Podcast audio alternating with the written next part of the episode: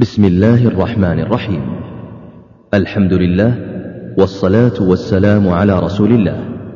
أيها الإخوة الكرام السلام عليكم ورحمة الله وبركاته. وبعد إخوانكم في مؤسسة صدى التقوى بالرياض وبالتعاون مع تسجيلات التقوى الإسلامية يسرهم أن يقدموا لكم هذه السلسلة من الدروس بعنوان أحداث يوم القيامة. والتي قام بإلقائها فضيلة الشيخ محمد صالح المنجد. وتحتوي هذه السلسلة على ما يلي مقدمة عن اليوم الآخر النفخ في الصور الحشر أهوال يوم القيامة الشفاعة أحوال المتقين يوم القيامة أحوال الكفار يوم القيامة. أحوال الفساق يوم القيامة. يوم الحساب والجزاء. الميزان الحوض والصراط. نسأل الله أن ينفع بها. والآن مع الشريط الأول. بعنوان مقدمة عن اليوم الآخر. الحمد لله رب العالمين. الرحمن الرحيم. ملك يوم الدين. ومن يوم الدين نبدأ هذه السلسلة. وكنا قد تكلمنا أيها الإخوة في موضوع أشراط الساعة ثم سلسلة في الموت والبرزخ ووصلنا إلى البعث والنشور وما يحدث يوم القيامة من المشاهد والأهوال. وسيكون هذا موضوع هذه السلسلة بمشيئة الله تعالى مشاهد القيامة وأهوال القيامة التي تبدا من البعث والنشور وتستمر في تلك المشاهد العظيمة في الحساب والجزاء والشفاعة والصراط والميزان والحوض ونحو ذلك من المواقف والأحداث الكثيرة التي تكون في يوم كان مقداره خمسين ألف سنة. اليوم الآخر وما أدراك ما اليوم الآخر.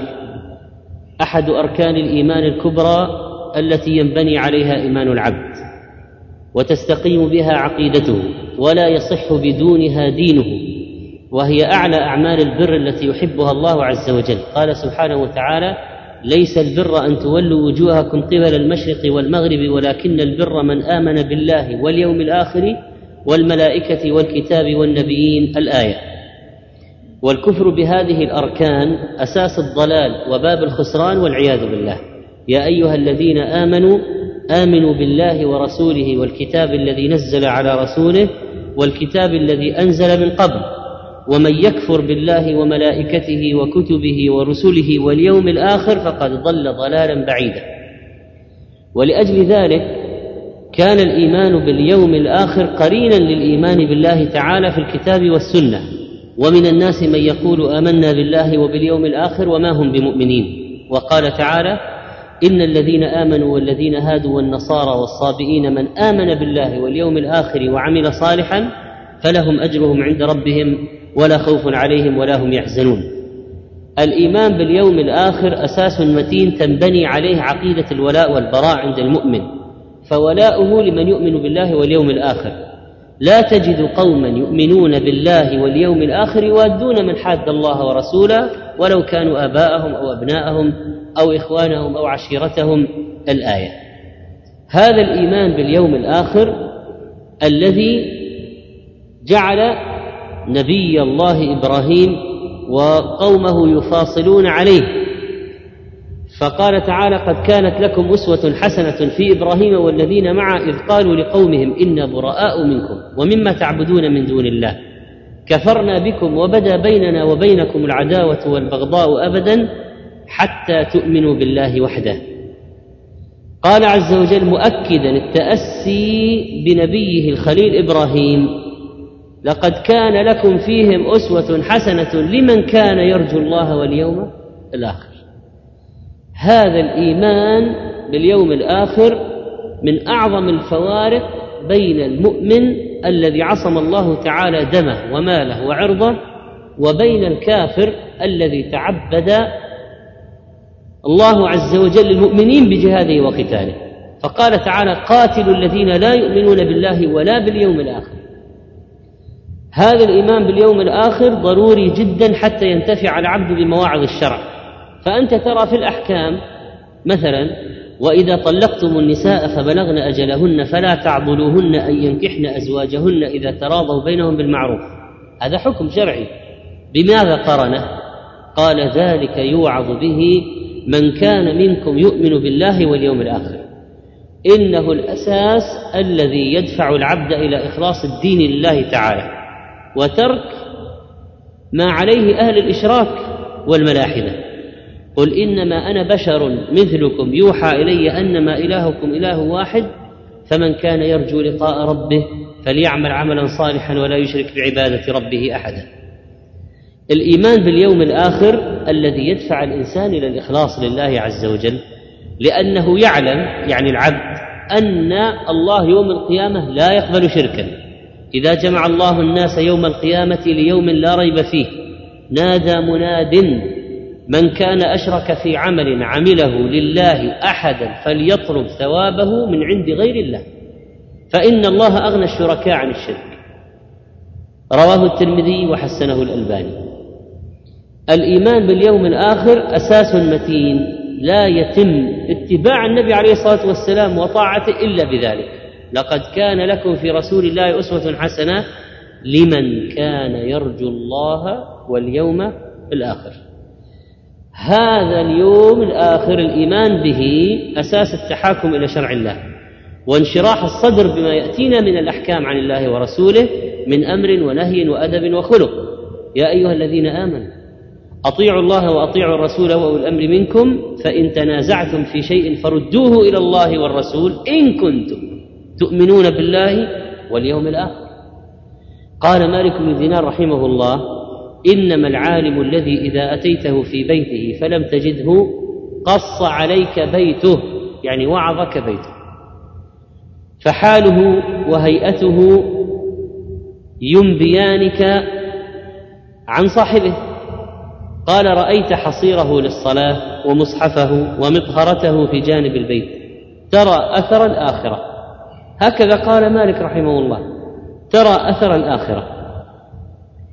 إنه أساس لكي يتحول ذلك التحاكم من مجرد رضا قلبي وإقرار لساني إلى واقع عملي بالجوارح وتنفيذ لأمر الله عز وجل وانتهاء عما نهى الله عنه ورسوله صلى الله عليه وسلم وعلى ذلك يدور الإيمان الشرعي.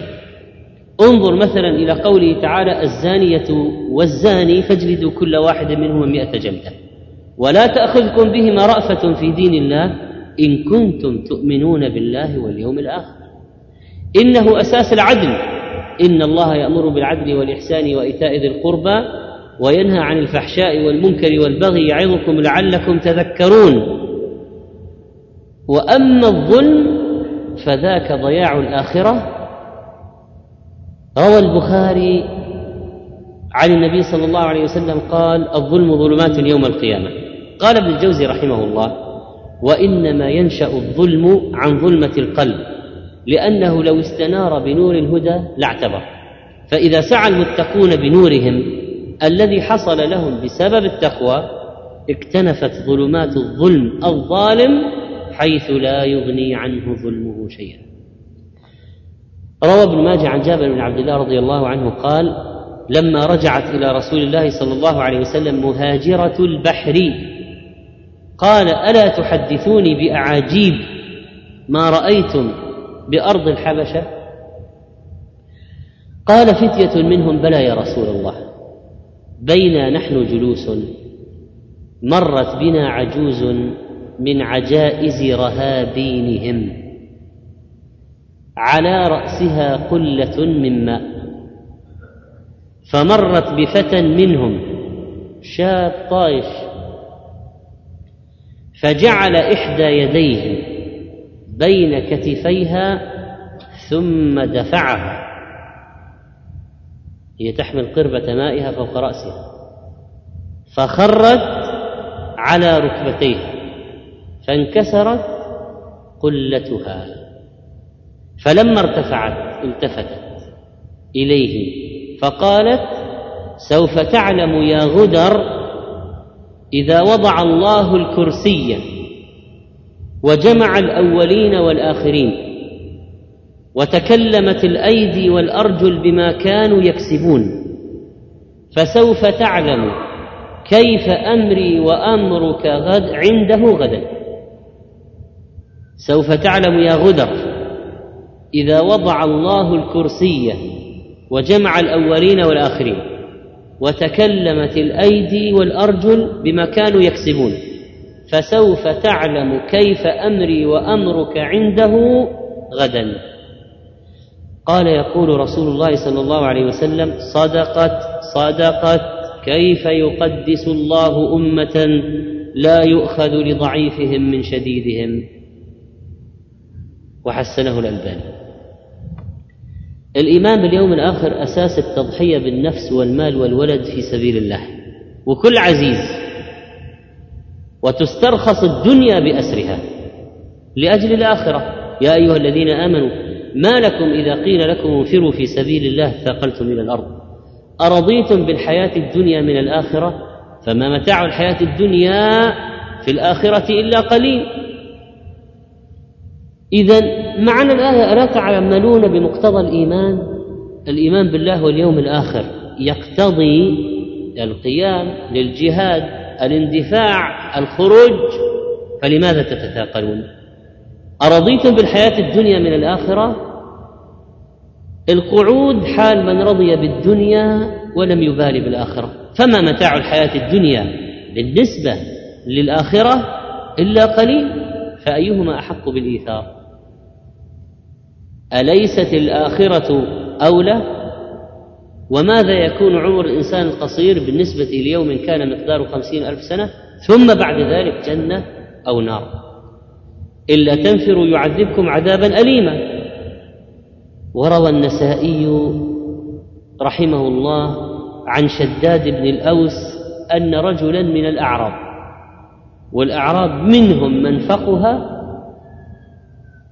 وآمن بالله واليوم الآخر فصار شأنه عظيما كهذا الأعرابي جاء إلى النبي صلى الله عليه وسلم فآمن به واتبعه ثم قال أهاجر معك. فأوصى به النبي صلى الله عليه وسلم بعض أصحابه. فلما كانت غزوة غنم النبي صلى الله عليه وسلم سبيا. فقسم وقسم له. فأعطى أصحابه ما قسم له. وكلهم بإيصال نصيب الأعراب إلى الأعراب. وكان يعني الأعرابي يرعى ظهرهم. فلما جاء دفعوه إليه. فقال ما هذا؟ قالوا قسم قسمه لك النبي صلى الله عليه وسلم. فجاء به أخذه وجاء به إلى النبي صلى الله عليه وسلم. فقال ما هذا؟ قال قسمته لك. قال ما على هذا اتبعتك؟ ولكني اتبعتك على أن أرمى إلى هنا وأشار إلى حلقي. بسهم فأموت فأدخل الجنة. فقال النبي صلى الله عليه وسلم إن تصدق الله يصدقك فلبثوا قليلا. ثم نهضوا في قتال العدو. فأتي به النبي صلى الله عليه وسلم يحمل. قد أصابه سهم حيث أشاره.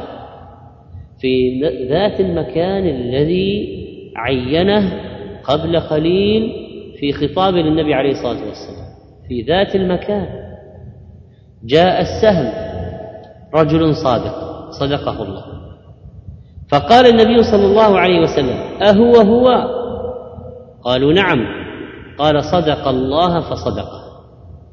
ثم كفنه النبي صلى الله عليه وسلم في جبته يعني جبة النبي عليه الصلاة والسلام ثم قدمه فصلى عليه. فكان فيما ظهر من صلاته اللهم هذا عبدك خرج مهاجرا في سبيلك فقتل شهيدا. أنا شهيد على ذلك. رواه النسائي وهو حديث صحيح. ولأجل الإيمان بالله واليوم الآخر اليوم الآخر الذي يمتحن به صدق العبد في العمل. قل إنما أنا بشر مثلكم يوحى إلي أنما إلهكم إله واحد فمن كان يرجو لقاء ربه هذا هو اليوم الآخر. فليعمل عملا صالحا ولا يشرك بعبادة ربي أحدا. فقدم الدليل على الإيمان باليوم الآخر بعمل الصالحات وترك الإشراك. قال النبي عليه الصلاة والسلام من كان يؤمن بالله واليوم الآخر يعني لابد أن ننظر الآن إلى الارتباط بين الأعمال وبين اليوم الآخر. هذه قضية مهمة جدا. من كان يؤمن بالله واليوم الآخر فلا يؤذي جاره. من كان يؤمن بالله واليوم الآخر فليكرم ضيفه. من كان يؤمن بالله واليوم الآخر فليقل خيرا أو ليصمت. والأحاديث في هذا المعنى كثيرة. وحتى النساء لا يحل لامرأة تؤمن بالله واليوم الآخر أن تسافر مسيرة يوم وليلة ليس معها حرمة يعني محرم. وكذلك لا يحل لامرأة تؤمن بالله واليوم الآخر أن تحد على ميت فوق ثلاث. لا يحل لامرأة تؤمن بالله واليوم الآخر أن تسأل طلاق أختها لتكفأ ما في صفحته صحفتها. إذا اليوم الآخر هذا هو الذي يدفع الناس إلى أعمال ويمنعهم من أعمال. قال الحافظ رحمه الله وخصه بالله واليوم الآخر. إشارة إلى المبدأ والمعاد. يعني من آمن بالله الذي خلقه وآمن بأنه سيجازيه بعمله فليفعل هذه الخصال. فأبسط معاني الإيمان بالدار الآخرة والثواب والعقاب والجنة والنار أن يعلم العبد أنها حق على الحقيقة وأنه ليس من حقه أن يفعل في الدنيا ما يشاء لأنه تحمل أمانة عظيمة وسوف يسأل عنها غدا في اليوم الآخر. وهنالك يكون الابتلاء إما سعيد في الجنة هنالك يكون الوزن وجزاء الابتلاء إما سعيد في الجنة وإما شقي في النار. إن الإيمان العملي يدفع صاحبه إلى مراقبة الله تعالى وأن يسعى لمرضاته. تذكر اليوم الآخر يحول مسارات الناس بل يغير السيرة. دينار العيار كان رجلا مسرفا على نفسه وكانت له أم تعظه فلا يتعظ.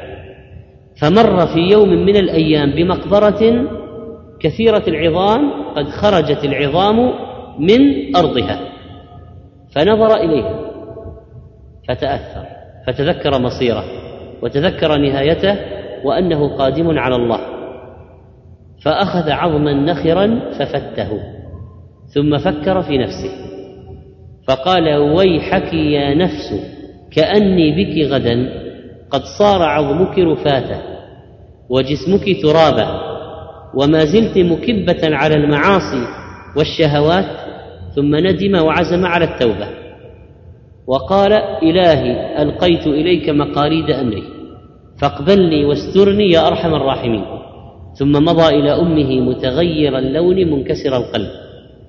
فكان إذا جنه الليل إذا أجنه الليل أخذ بالبكاء والنحيب ويقول يا دينار ألك قوة على النار؟ يا دينار ألك قوة على النار؟ كيف تعرضت لغضب الجبار؟ وظل على ذلك يقوم ليله ويناجي ربه ويحاسب نفسه. فرفقت به أمه لما رأت جسمه صار هزيلا. قالت ارفق بنفسك قليلا. فقال يا أماه دعيني أتعب قليلا لعلي أستريح طويلا. يا أماه إن لي موقفا بين يدي الجليل ولا أدري إلى ظل ظليل أم إلى شر مقيل. إني أخاف عناء لا راحة بعده وتوبيخا لا عفو معه. فقالت بنياه أكثرت من إتعاب نفسك؟ فقال راحتها أريد يا أماه ليتك كنت بي عقيمة. إن لابنك في القبر حبسا طويلا وإن له من بعد ذلك وقوفا بين يدي الرحمن. فكان يقرأ في قيامه فوربك لنسألنهم أجمعين عما كانوا يعملون. فيبكي ويضطرب ويخر مغشيا عليه. فكان الإيمان باليوم الآخر محاسبة النفس. تذكر ذلك اليوم كان يجعل من مثل هؤلاء يغيرون من مسيرة حياتهم. لقد أقدم المشركون في مكة وكان من أكبر معترك المعارك بين النبي عليه الصلاة والسلام والمسلمين المؤمنين الصحابة وبين كفار قريش قضية اليوم الآخرة يوم البعث. لأن الكفار كفار العرب ما كانوا يؤمنون بالبعث ويرفضون هذا الأمر. زعم الذين كفروا أن لا يبعثوا. وجاءت المؤكدات. قل بلى. وربي لا تبعثن. ثم لتنبؤن بما عملتم وذلك على الله يسير. فكان تكذيبهم باليوم الآخر لأنهم يستبعدون أن الله تعالى يعيد الخلق كما كانوا. ولذلك نشبت المعركة بين أهل الإيمان وأهل الشرك في مكة من أجل قضية اليوم الآخر من أجل مسألة البعث هذه. فكان الصراع محتدما على قضايا معينة صار فيها تكذيب وأخذ ورد ونقاش مناظره وجدال دعوة وإباء اليوم الآخر. قضية البعث هذه.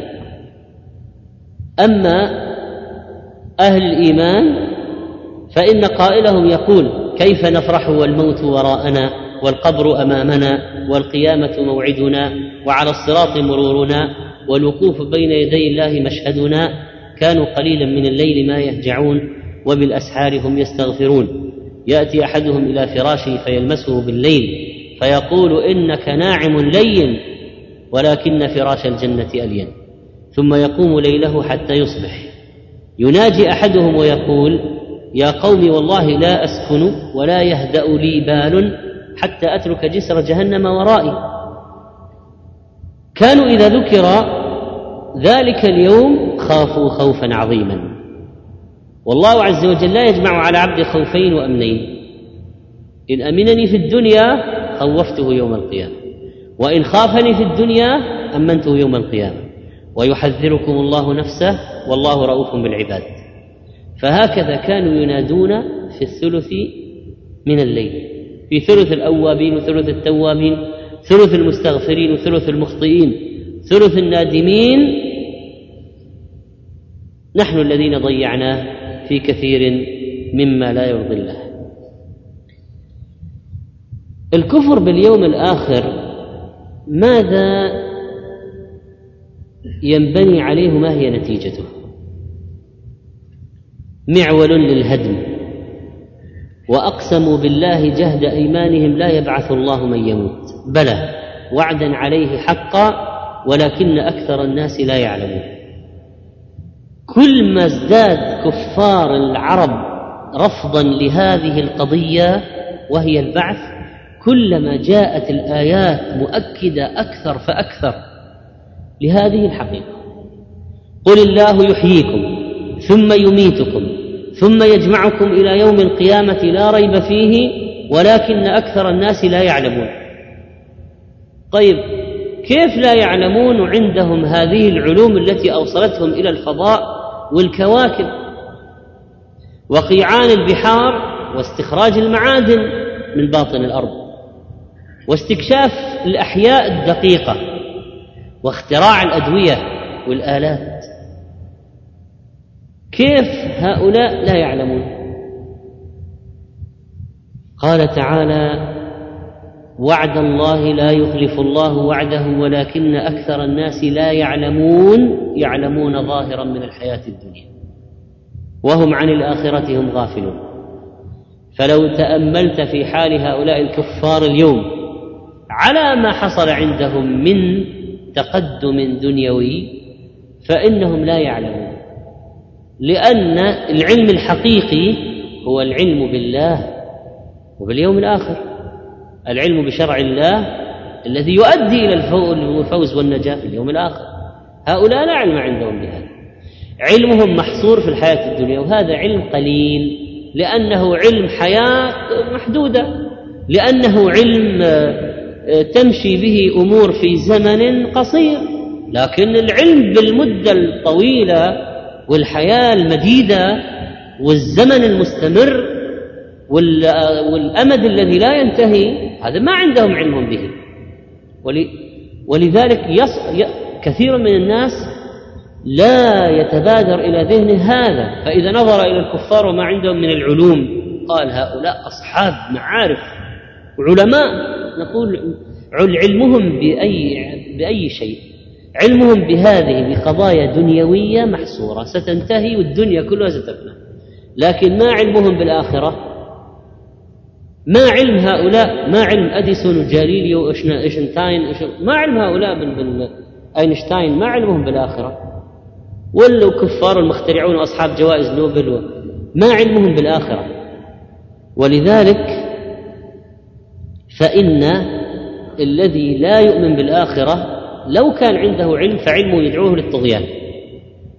قال تعالى ولو يعجل الله للناس الشر استعجالهم بالخير لقضي إليهم أجلهم فنذر الذين لا يرجون لقاءنا في طغيانهم يعمهون لأنهم لا يرجون لقاءنا. إنه يفرق بين نفاق المنافقين ورياء المرائين وبين إيمان المؤمنين لأن عدم الإيمان باليوم الآخر هذا من خصال أهل النفاق. والذين ينفقون أموالهم رئاء الناس ليه؟ لماذا يراؤون الناس؟ والذين ينفقون أموالهم رئاء الناس ولا يؤمنون بالله ولا باليوم الآخر. ومن يكن الشيطان له قرينا فساء قرينا. وماذا عليهم لو آمنوا بالله واليوم الآخر وأنفقوا مما رزقناهم مما رزقهم الله وكان الله بهم عليما؟ فجحد الذين كفروا الأدلة الواضحة على اليوم الآخر والبراهين الساطعة على أن هناك يوما يبعث الله فيه الناس من القبور فيجازيهم. ونادى أصحاب النار أصحاب الجنة أن أفيضوا علينا من الماء أو مما رزقكم الله. قالوا إن الله حرمهما على الكافرين. الذين اتخذوا دينهم لهوا ولعبا وغرتهم الحياة الدنيا. فاليوم ننساهم كما نسوا لقاء يومهم هذا كما نسوا لقاء يومهم هذا. كيف ننساهم؟ نتركهم في النار. ونتخلى عنهم أحوج ما يكونون إلينا. كما نسوا لقاء يومهم هذا. وأعرضوا عن الوحي.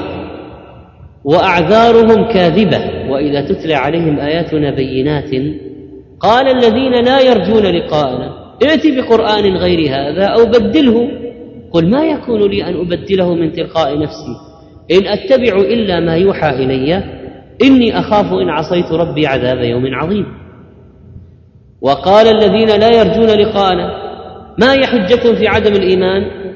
قالوا لولا أنزل علينا الملائكة أو نرى ربنا لقد استكبروا في أنفسهم وعتوا عتوا كبيرا. عدم الإيمان باليوم الآخر هذا هو سبب المعصية وقد يكون موجودا عند بعض الناس فينقص يغيب عن البال كثيرا اليوم الآخر فتقع المعاصي.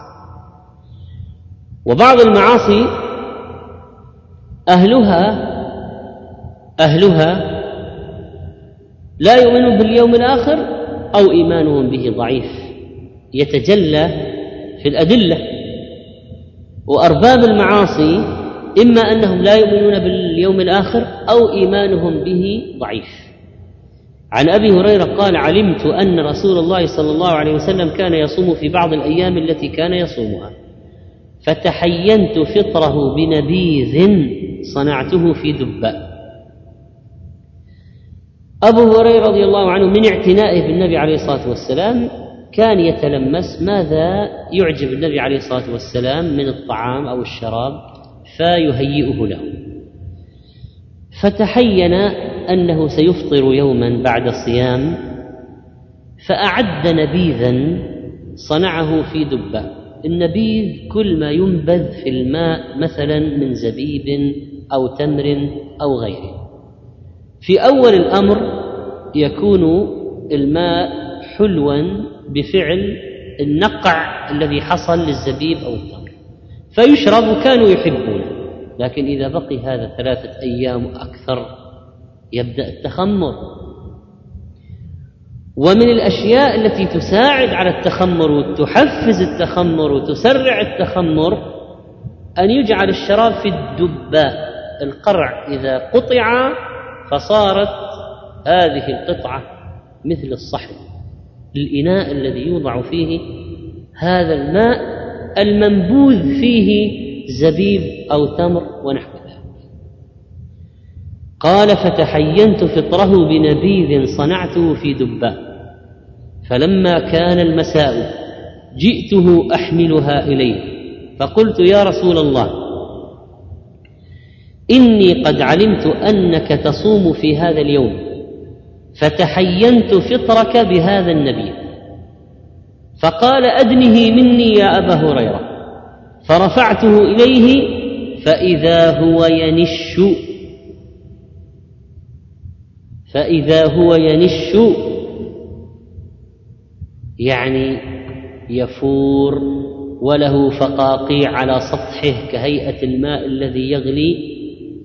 وهذا الفوران والفقاقيع دليل التخمر. إذا رأيت هذا الشراب قد بقي فترة مدة وقد يكون أحيانا في الجو الحار أو في مثل هذا الدباء ونحو ذلك أو مدة طويلة يبدأ يصدر فقاقيع ويفور كأنه يغلي. هذا علامة على أنه قد تخمر الآن وصار مسكرا. فقال النبي صلى الله عليه وسلم خذ هذه فاضرب بها الحائط. فإن هذا شراب من لا يؤمن بالله ولا باليوم الآخر. صححه الألباني إذا هذا شراب من لا يؤمن باليوم الآخر.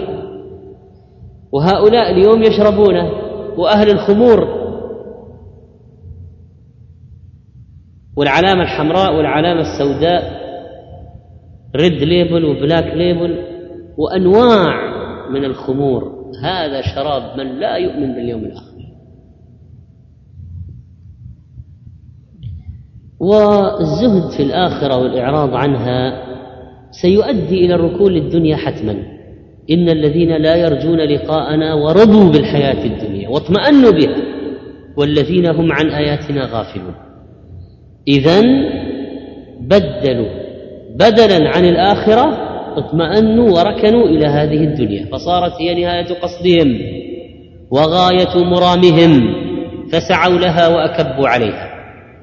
ونهلوا من لذاتها واشتغلوا بشهواتها وصرفوا أوقات العمر فيها فكأنهم خلقوا للبقاء فيها ولن يبقوا. وكأنها دار مقر وهي ليست إلا ممر إلى دار المقر. والذين هم عن آياتنا غافلون لا ينتفعون بالآيات القرآنية ولا بالآيات الكونية لا بالآيات الشرعية ولا بالآيات الكونية. أولئك مأواهم النار فهي أجدر بهم وهي صاحبتهم.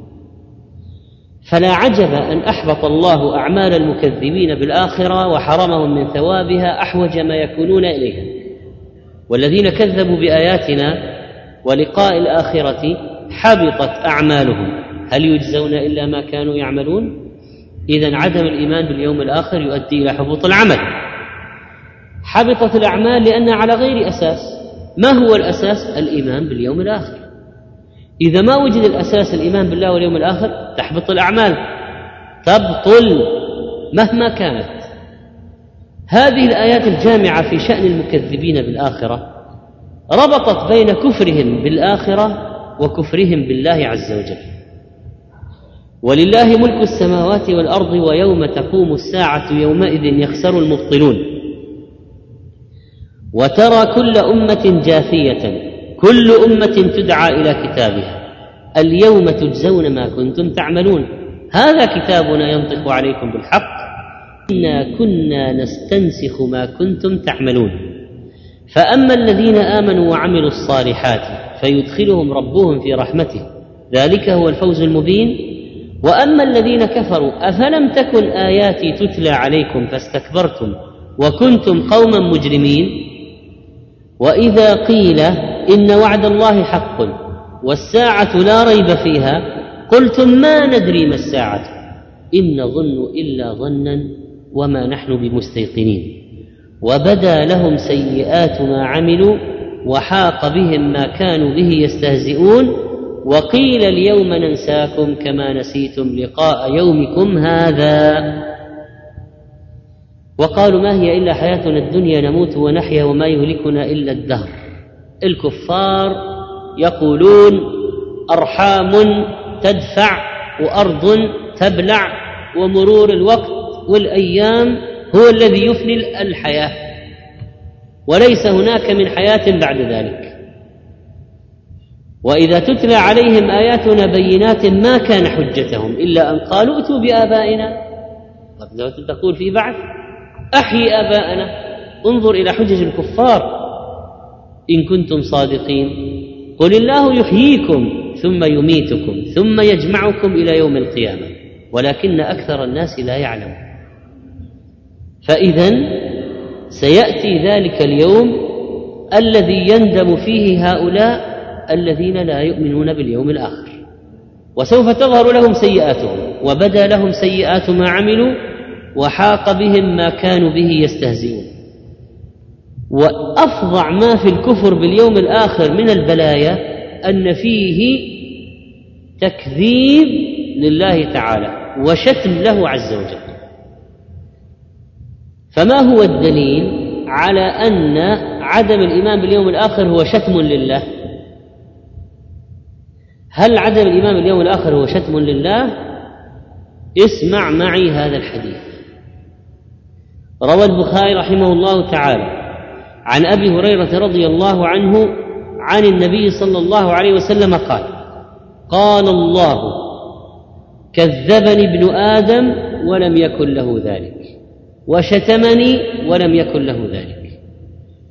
فهل يكون ترك الإيمان باليوم الآخر تكذيب لله؟ المكذب بيوم البعث هل هو مكذب بالله أو مكذب لله؟ يكذب الله. قال فأما تكذيبه إياي فقوله لن يعيدني كما بدأني. وليس أول الخلق بأهون علي من اعادته الإعادة أسهل من الابتداء إذا ابتدأه من عدم. أليس قادرا على أن يعيده؟ بلى. قال وأما شتمه إياي فقوله اتخذ الله ولدا وأنا الأحد الصمد الذي لم ألد ولم أولد ولم يكن لي كفءا أحد. ماذا يعتقد هؤلاء الذين لا يؤمنون باليوم الآخر؟ ماذا ينبني على جحد اليوم الآخر؟ أن الأمور ستذهب سدى. وإذا ما في يوم آخر فلماذا يعبد الله؟ ولماذا يطاع الله؟ ولماذا يخالف الإنسان هواه؟ ولماذا يجاهد نفسه؟ ولماذا يمنع نفسه من الوقوع في المعاصي؟ لماذا؟ إذا ما في يوم آخر الإنسان يعاقب فيه أو يثاب فلماذا كل هذه المجاهدة؟ ولماذا كل هذه الأعمال؟ فينبني على عدم الايمان باليوم الآخر اعتقاد أن الله خلق الخلق عبثا خلقهم سدى. إن هي إلا حياتنا الدنيا نموت ونحيا وما نحن بمبعوثين. اذا هذا اعتقاد الذين لا يؤمنون باليوم الآخر. أنهم يقولون هو كذا نجي ونروح. نولد ونموت وخلصنا. ما في شيء بعد هذا. هذا تنقص لله هذا تكذيب لله. هذا اتهام الله أنه ليس له حكمة. اتهام الله انه خلق الخلق عبثا. أفحسبتم أنما خلقناكم عبثا وأنكم إلينا لا ترجعون؟ محال. فتعالى الله الملك الحق. لا إله إلا هو رب العرش الكريم. أم حسب الذين اجترحوا السيئات أن نجعلهم كالذين آمنوا وعملوا الصالحات سواء محياهم ومماتهم سواء ما يمكن. فإذا ينبني على التكذيب باليوم الآخر نفي الحكمة من الخلق ونفي الحكمة من التكليف وادعاء أن المسيء والمحسن سواء وأنه لا ثواب ولا عقاب. وهذا في نسبة النقص لله. ولذلك نزه الله تعالى عن نفسه فقال أفحسبتم أنما خلقناكم عبثا وأنكم إلينا لا ترجعون؟ فتعالى الله. ما يمكن. فتعالى الله الملك الحق لا إله إلا هو رب العرش الكريم. ولأجل ذلك ختم هذه الآيات من سورة الجاثية في شأن المكذبين بالبعث ختمها بحمده على حكمته في خلقه وشرعه ونزه نفسه عن هذا الباطل. قال فلله الحمد رب السماوات ورب الأرض رب العالمين وله الكبرياء في السماوات والأرض وهو العزيز الحكيم. وكان النبي عليه الصلاة والسلام يفتتح صلاته بحمد الله ويقرنها بالحمد ويقرن الحمد بالإيمان بالبعث والجنة والنار. وروى ابن عباس رضي الله عنه أن النبي عليه الصلاة والسلام كان إذا قام من الليل يتهجد قال اللهم لك الحمد أنت قيم السماوات والأرض ومن فيهن ولك الحمد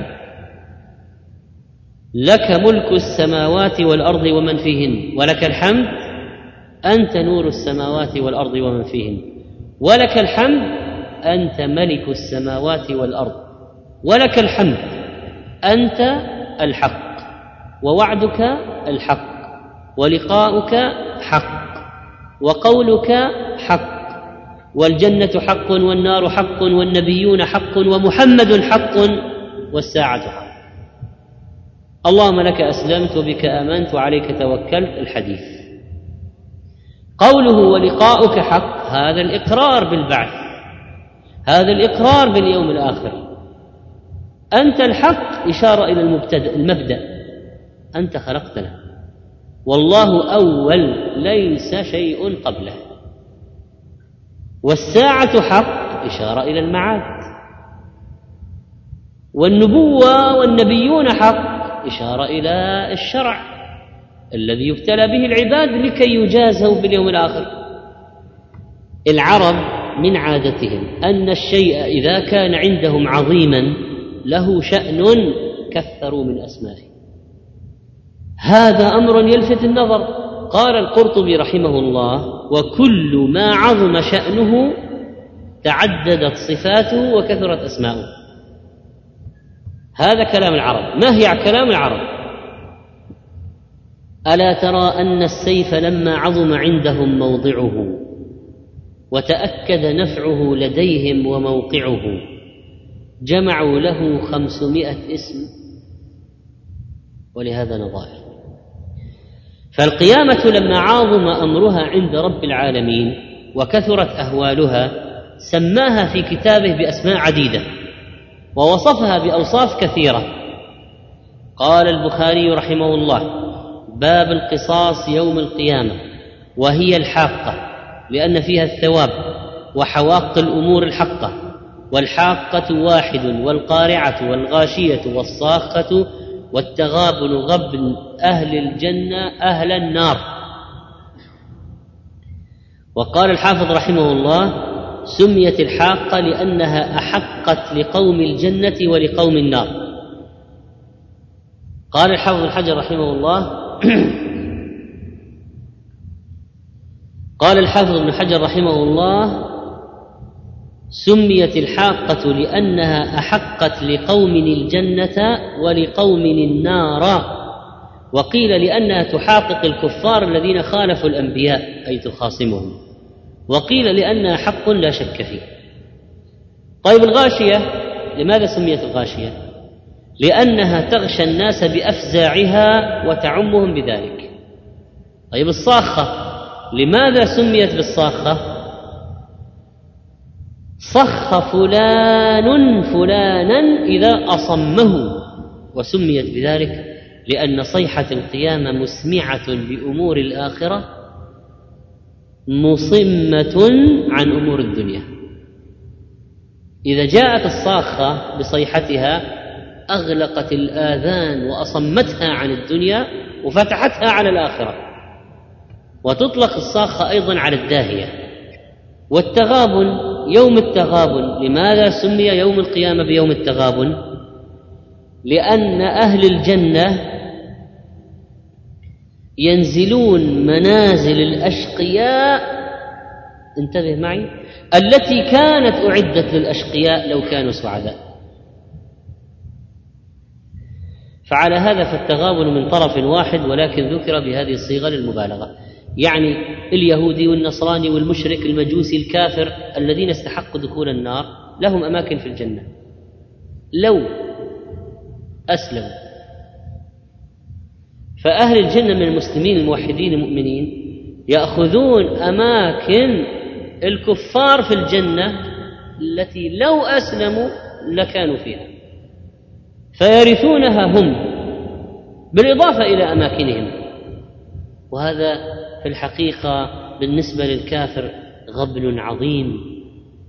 يغبن بهذه الطريقة فيذهب مقعده من الجنة ويكون في النار ويفوت عليه ذلك النعيم العظيم. ليوم القيامة أسماء كثيرة فمن ذلك يوم الجمع يوم الفزع الأكبر يوم التناد يوم الوعيد يوم الحسرة يوم التلاق يوم المآب. يوم الفصل يوم العرض على الله ويوم الخروج ويوم الخلود. ومما ورد فيها من الأوصاف يوم عظيم يوم عسير يوم مشهود يوم عبوس قمطرير. يوم لا تملك نفس لنفس شيئا يوم يدعون إلى نار جهنم دعا. يوم تشخص فيه الأبصار ويوم لا ينفع الظالمين معذرتهم. ويوم لا ينطقون ويوم لا ينفع مال ولا بنون ويوم لا يكتمون الله حديثا ويوم لا مرد له من الله ويوم لا بيع فيه ولا خلال ويوم لا ريب فيه. أوصاف وأفعال وأحوال وردت لذلك اليوم. فلنأتي إلى أسماء يوم القيامة اليوم الآخر بالتفصيل. يوم القيامة أشهرها. فالله يحكم بينهم يوم القيامة فيما كانوا فيه يختلفون. الله لا إله إلا هو ليجمعنكم إلى يوم القيامة. لا ريب فيه. لماذا سميت القيامة بهذا الاسم؟ لأن الناس يقومون فيه لرب العالمين. ألا يظن أولئك أنهم مبعوثون ليوم عظيم؟ يوم يقوم الناس لرب العالمين. فليس للإنسان إلا موضع رجليه. والناس يوم القيامة يوم كان مقداره خمسين ألف سنة لا يجلسون ولا يضطجعون لكنهم يقومون على أقدامهم. روى البخاري عن عبد الله بن عمر رضي الله عنهما أن النبي صلى الله عليه وسلم قال يوم يقوم الناس لرب العالمين حتى يغيب أحدهم في رشحه إلى أنصاف أذنيه. وسيأتي في مشاهد القيامة إن شاء الله. سبب آخر لتسميته بيوم القيامة تقوم الملائكة صفا لهول ذلك اليوم تقوم الملائكة لمجيء الله لفصل القضاء بين الناس. قال تعالى يوم يقوم الروح والملائكة صفا لا يتكلمون إلا من أذن له الرحمن وقال صوابا. سمي بيوم القيامة لأن الساعة تقوم فيه. ويوم تقوم الساعة يبلس المجرمون. ويوم تقوم الساعة يومئذ يتفرقون. سميت بيوم القيامة لأن سوق الحساب يقوم فيها. قال تعالى عن إبراهيم عليه السلام ربنا اغفر لي ولوالدي وللمؤمنين يوم يقوم الحساب. وقيل لأن الأشهاد يقومون فيه إنا لننصر رسلنا والذين آمنوا في الحياة الدنيا ويوم يقوم الأشهاد. جمع شاهد أو شهيد. والمراد الذين يشهدون على الأمم فكيف إذا جئنا من كل أمة بشهيد وجئنا بك على هؤلاء شهيدا؟ سمي بيوم القيامة لأن الناس أيضا يقومون فيه من قبورهم. يوم يخرجون من الأجداث سراعا كأنهم إلى نصب يوفضون. كأنهم إلى نصب يوفضون. إذا هذه بعض أسباب تسمية اليوم الآخر بيوم القيامة. لكن لماذا سمي اليوم الآخر باليوم الآخر؟ هذا ما سنسمعه إن شاء الله بعد الأذان. ويسمى يوم القيامة أيضا باليوم الآخر أو الآخرة أو الدار الآخرة. قال الله تعالى ولكن البر من آمن بالله واليوم الآخر. ولقد اصطفيناه في الدنيا وإنه في الآخرة لمن الصالحين. تلك الدار الآخرة نجعلها للذين لا يريدون علوا في الأرض ولا فسادا قال رسول الله صلى الله عليه وسلم والله ما الدنيا في الآخرة إلا مثل ما يجعل أحدكم إصبع إصبعه إصبعه هذه وأشار بالسبابة في اليم فلينظر بما ترجع. فلماذا سميت هذه الدار بالآخرة أو اليوم الآخر؟ ما الدنيا بالنسبة إلى الآخرة في قصر مدتها وفناء لذاتها ودوام الآخرة ودوام لذاتها إلا كنسبة الماء الذي يعلق بالأصبع إلى باقي البحر؟ اليوم الآخر الذي لا يوم بعده هو آخر يوم ما في بعده يوم. تسمى أيضا القيامة بالساعة وإن الساعة لآتية إن الساعة آتية أكاد أخفيها. الساعة قائمة لا محالة. يا أيها الناس اتقوا ربكم إن زلزلة الساعة شيء عظيم. هذه الساعة التي تضع كل ذات حمل حملها إذا قامت. لماذا؟ من الفزع. يوم ترونها تذهل كل مرضعة عما أرضعت.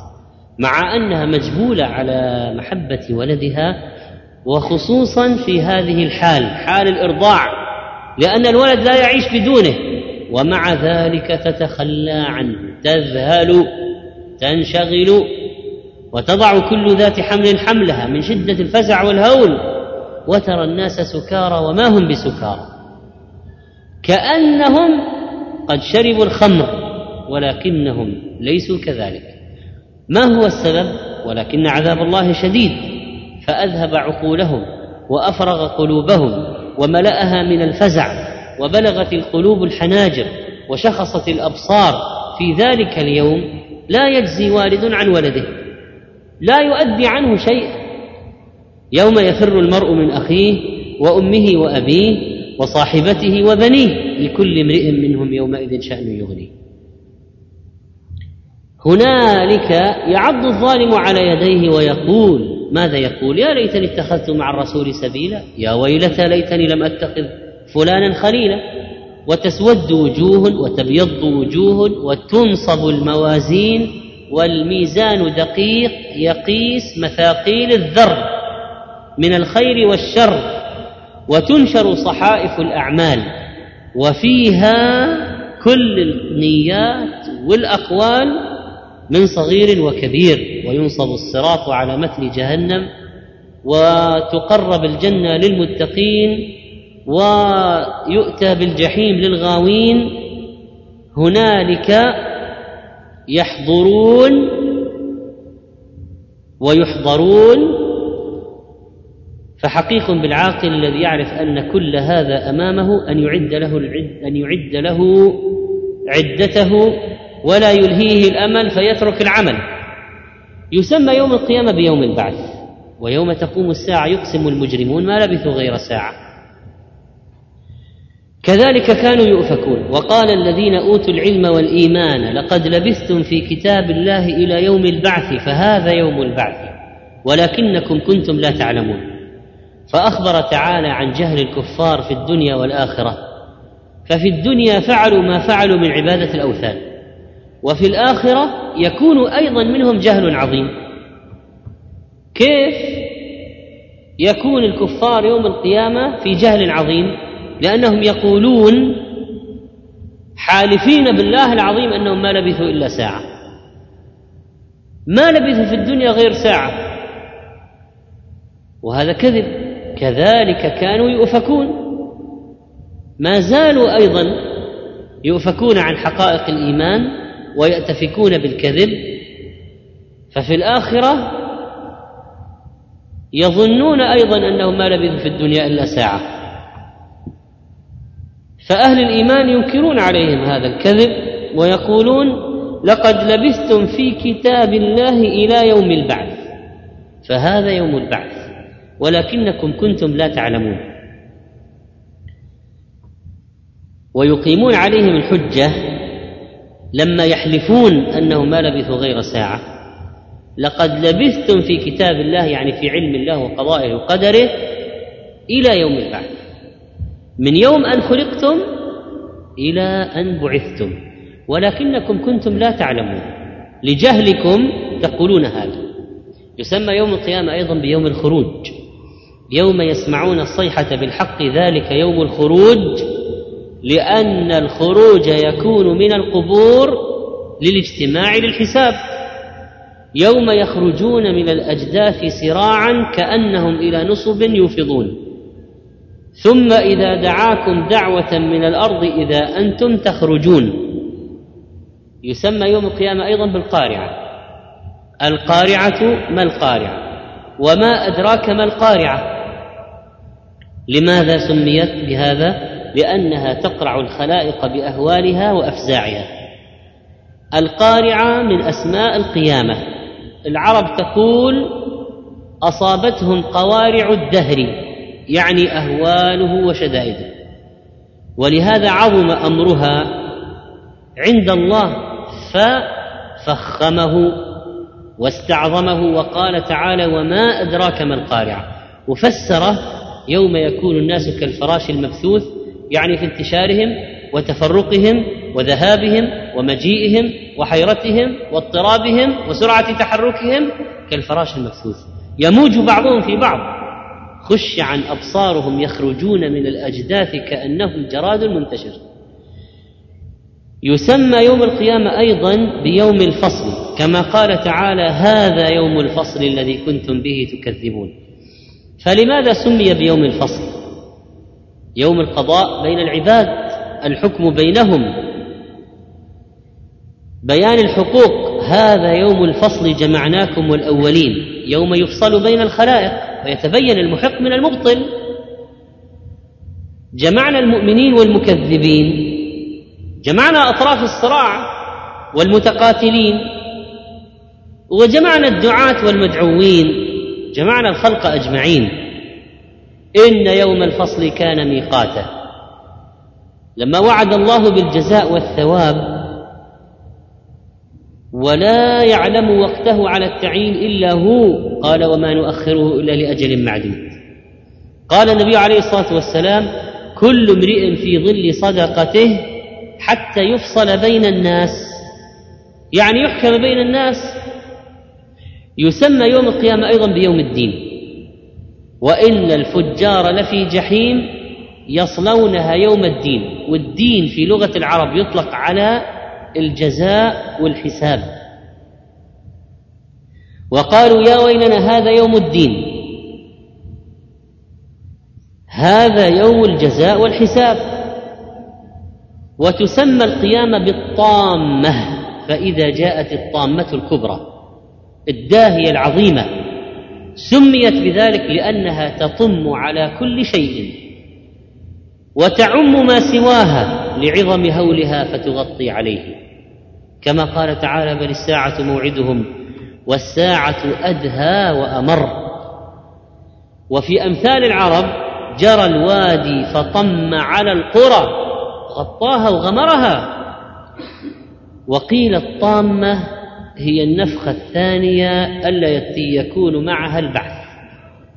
وهذا يعود إلى المعنى الأول. لأن هذه النفخة أول ما يطم على الناس من شأن القيامة. فهذه الطامة القيامة الكبرى والشدة العظيمة التي تغطي على الناس من شدتها.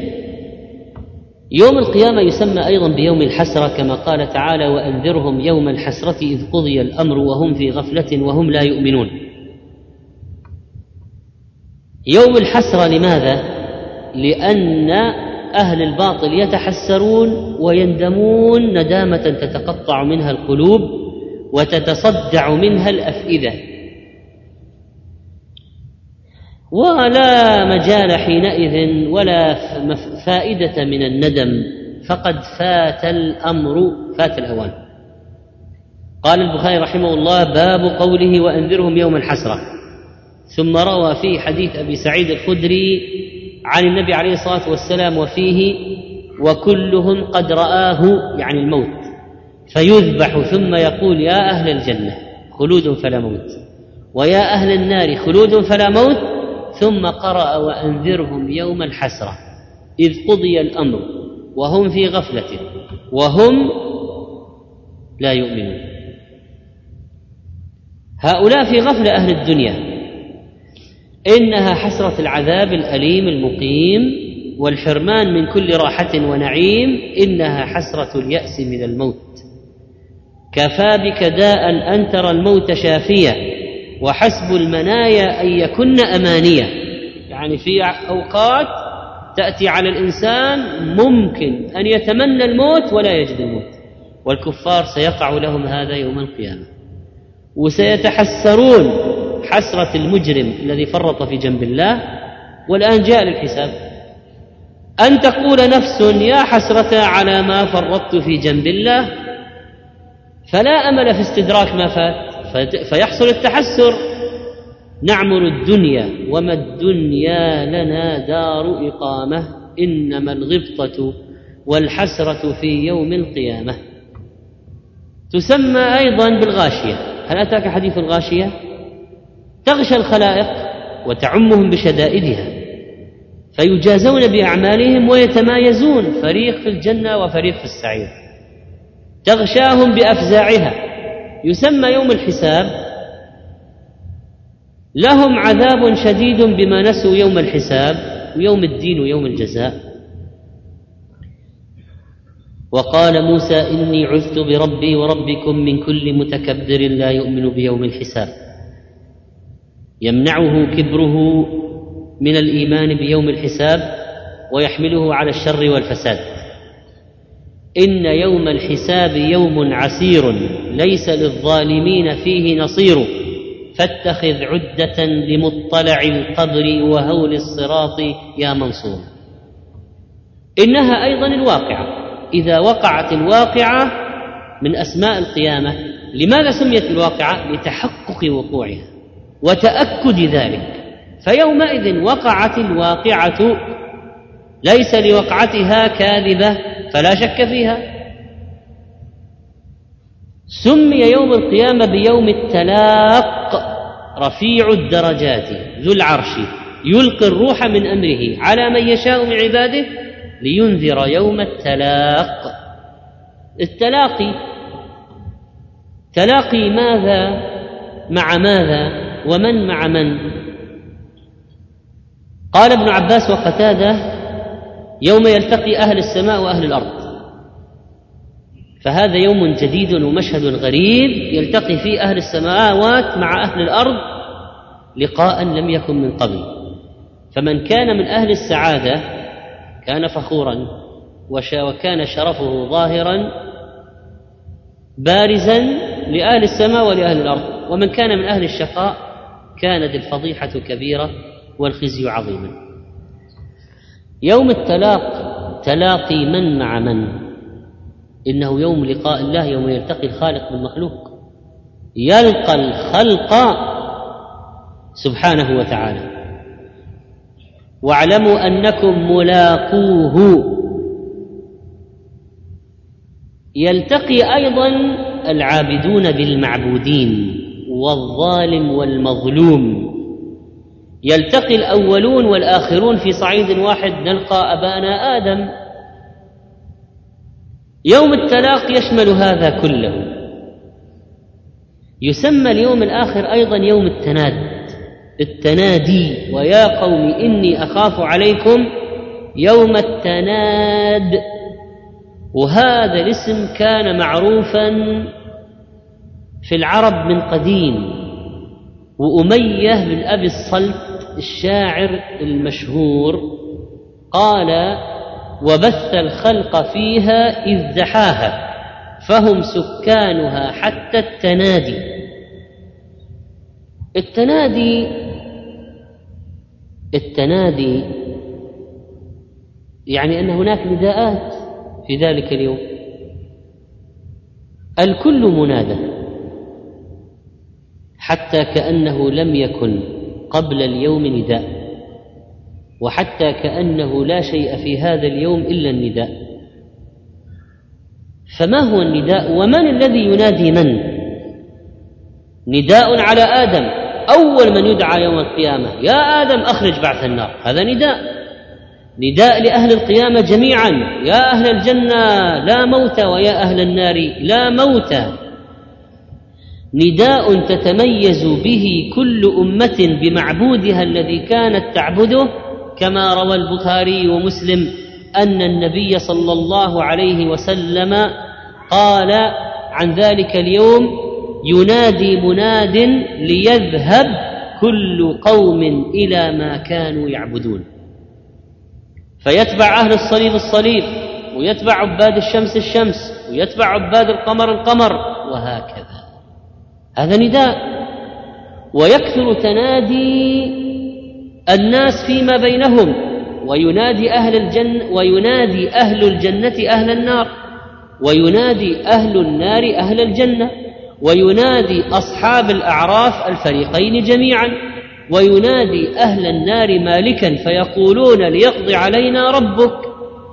وينادي أهل النار الله جل جلاله فيقولون ربنا أخرجنا منها فإن عدنا فانا ظالمون وينادي المشركون آلهتهم وشركاءهم وقيل ادعوا شركاءكم فدعوهم فلم يستجيبوا لهم وهكذا يولون مدبرين ذهب بهم إلى النار يوم تبلى السرائر فما له من قوة ولا ناصر.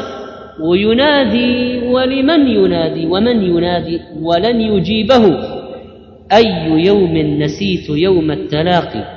أي يوم نسيت يوم التنادي؟ أي يوم؟ يوم الوقوف إلى الله ويوم الحساب والإشهاد. أي يوم؟ يوم الممر على النار وأهوالها العظام الشداد. أي يوم يوم الخلاص من النار وهول العذاب والأصفاد. يسمى يوم التغابن أيضا كما قال تعالى يوم يجمعكم ليوم الجمع ذلك يوم التغابن. يجمع الله الأولين والآخرين والإنس والجن وأهل السماء وأهل الأرض. يوم الجمع. عرفنا لماذا يسمى يوم التغابن؟ أما يوم الجمع فلأن الله يجمع بين كل عبد وعمله ويجمع بين الظالم والمظلوم ويجمع بين النبي وأمته ويجمع بين الناس وثوابهم أو عقابهم ويجمع الأولين مع الآخرين ويجمع الأولين مع الآخرين ويجمع أهل السماوات مع أهل الأرض ويجمع الجن مع الإنس. يوم التغابن الذي يغبن فيه أهل الجنة أهل النار. فهو غبن من طرف واحد. أهل الجنة أخذوا الجنة وأهل النار أخذوا النار. إن الله لا يظلم الناس شيئا ولكن الناس أنفسهم يظلمون. ومن يتبدل الكفر بالإيمان فقد ضل سواء السبيل. أولئك الذين اشتروا الضلالة بالهدى فما ربحت تجارتهم وما كانوا مهتدين. قال عليه الصلاة والسلام إذا كان يوم القيامة دفع الله عز وجل إلى كل مسلم يهوديا أو نصرانيا فقال هذا فكاكك من النار. والمقعد مقعدك هذا في النار يأخذه هذا الكافر ومقعد الكافر في الجنة لو كان آمن أنت تأخذه. إذا كان يوم القيامة دفع إلى كل مؤمن رجل من أهل الملل. في رواية ابن ماجه يعني من المشركين لأنهم ملل شتى. يهود نصارى مجوس بوذيون هندوس إلى آخره. إذا كان يوم القيامة دفع إلى كل مؤمن رجل من أهل الملل فقال له هذا فداؤك من النار. رواه أحمد. الفكاك الخلاص والفداء. فكل واحد كل واحد من البشر مؤمنهم وكافرهم له مقعدان مقعد في الجنة ومقعد في النار. كل واحد فينا ومن غيرنا له مقعدان مقعد في الجنة ومقعد في النار. فالمؤمن إذا دخل الجنة خلفه الكافر في النار. فهذا معنى الفكاك. يا أيها المؤمن كنت معرضا لدخول النار ولك مقعد فيها لو كفرت. سيأخذه هذا الكافر. والكافر هذا له مقعد في الجنة. لو أسلم لكن ما أسلم فستأخذه وترثه أنت يا أيها المؤمن. قال الحسن وقتاده بلغنا أن التغابن في ثلاثة أصناف. رجل علم علما فعلمه وضيعه هو ولم يعمل به فشقي به وعمل به من تعلمه منه فنجا به. يعني هذا غبن عجيب. يعني واحد تعلم صار يعلم الناس ثم ما عمل هو بعلمه فهلك والذين تعلموا منه عملوا ونجوا وفازوا. قال ورجل اكتسب مالا من وجوه يسأل عنها فأخذه من حرام ومن من من المصادر التي حرمها الله وشح عليه وفرط في طاعة ربه بسببه ولم يعمل فيه خيرا. وتركه لوارث لا حساب عليه فيه فعمل ذلك الوارث فيه بطاعة ربه. فهذا أخذ المال من مصادر قد تكون مباحة وقد تكون مشبوهة وقد تكون محرمة يسأل عنها. يعني حتى الواحد لو أخذ مالا من طريق مباح سيسأل عن ماله من أين اكتسبه فيما أنفقه.